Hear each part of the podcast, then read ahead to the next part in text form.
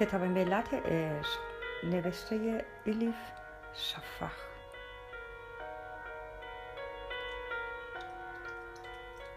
ترجمه ارسلان فسیحی. چاپ سیوم انتشارات قوقنوس. خانش توسط هوریه کوکلالی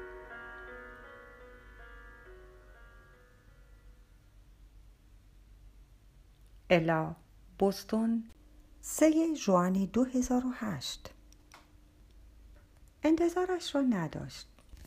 در اولین روزهای جوان چنان اتفاقاتی افتاد که برای روبرو شدن با هیچ کدام آماده نبود.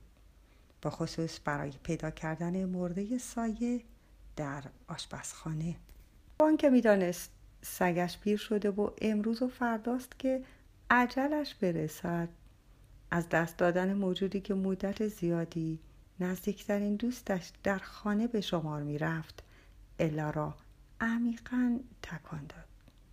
پشت سرش از مدیر مدرسه اورلی نامهای به دستش رسید. در نامه نوشته شده بود دخترش در بحران جوانی به سر می‌برد و بهتر است روانشناس معاینهاش کند. نگو در کلاس همه متوجه وضعیت شده بودند. الا این خبر را که شنید احساس گناه عمیقی کرد. چطور نفهمیده بود وضعیت فرزندش بحرانی است چرا دیر متوجه واقعیت های دور برش می‌شد؟ شاید احساس گناه برای الا چیز جدیدی نبود. چیز جدید این بود که حس می کرد در وظایف مادریش کوتاهی کرده. به مادر بودنش شک کرده بود. در عرض این مدت رد و بدل کردن ایمیل با عزیز ززهارا رفته رفته روزانه شده بود. روزی دو سه حتی گاه پنج شش نامه برای یکدیگر می نوشتند هر موضوعی که به فکرش می رسید یا ذهنش را مشغول می کرد برای عزیز می نوشت او هم فوری جواب می‌داد. برای الا معمایی شده بود که چطور با آن همه سیاحت و رفت آمد به دوردست در این جاهای دنیا ارتباطش با اینترنت قطع نمی شود. بیان که خودش متوجه شود به کلمه های عزیز معتاد شده بود. دیگر در هر فرصتی ایمیل هایش را چک می کرد صبح به محض بیدار شدن. بعد از صبحانه. پس از برگشتن از پیاده روی صبحگاهی موقع پختن نهار.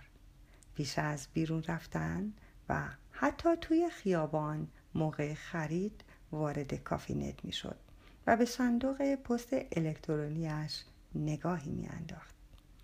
موقع تماشای سریال محبوبش حتی موقع خورد کردن گوجه فرنگی در کلوب آشپزی.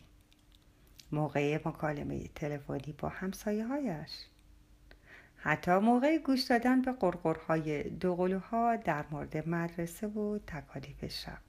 همیشه لپتاپش کنارش بود و صندوق ایمیل همیشه باز بود. مواقعی که ایمیل جدیدی از عزیز نرسیده بود قبلی ها را از نو می‌خواند و مواقعی که ایمیل جدید از عزیز رسیده بود مثل اشاق دبیرستانی نمی توانست جلوی هیجانش را بگیرد. چون دیگر می‌دانست که این نامنگاری ها از دوستی معصومانه فراتر رفته است.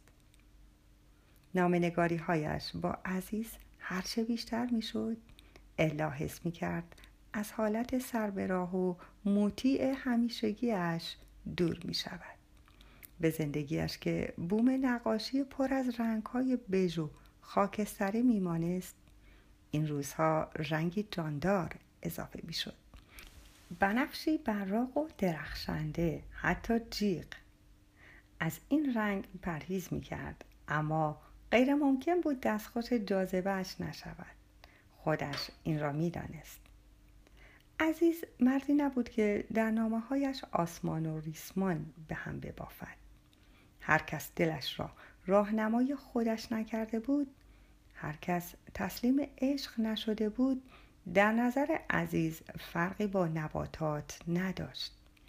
عزیز همینطوری نمی نوشت که چیزی نوشته باشد. در نواهایش همیشه نوعی دغدغه بود. درباره مسائل بنیادی می نوشت درباره مرگ و زندگی. ایمان و فلسفه. و نیز درباره عشق الا هرچند عادت نداشت در همچین موضوعهای پیچیده‌ای اظهار نظر کند عقیدهش را برای زهارا می نوشت. اگر در جایی از این ارتباط نوعی معاشقه پنهان بود که بود الا باور داشت که معاشقه بی است از دو گوشه جداگانه هزار تویی به نام فضای مجازی به همدیگر اظهار محبت کردن چه ایرادی ممکن بود داشته باشد اینطوری می توانست اعتماد به نفسش را که طی زندگی زناشویی از دست داده بود دوباره به دست آورد از طرف دیگر شاید عزیز هم غرورش ارضا می شد از اینکه می‌دید زن آمریکایی میان سال و متعهل و نسبتا متمولی به او توجه نشان می دهد. اما او به هر حال از آن مردهای کمیاب بود از آن مردها نبود که به محض اینکه می‌فهمند زنی به آنها علاقمند است هوا برشان میدارد و به گرگ تبدیل می شوند. الا وجدانش معذب بود از اینکه با داشتن شوهر و چند تا بچه صبح تا شب با مردی غریبه ایمیل رد و بدل می کند. اما به هر حال این رابطه همیشه افلاتونی باقی می ماند. گناهی معصومانه بود خطایی معصومانه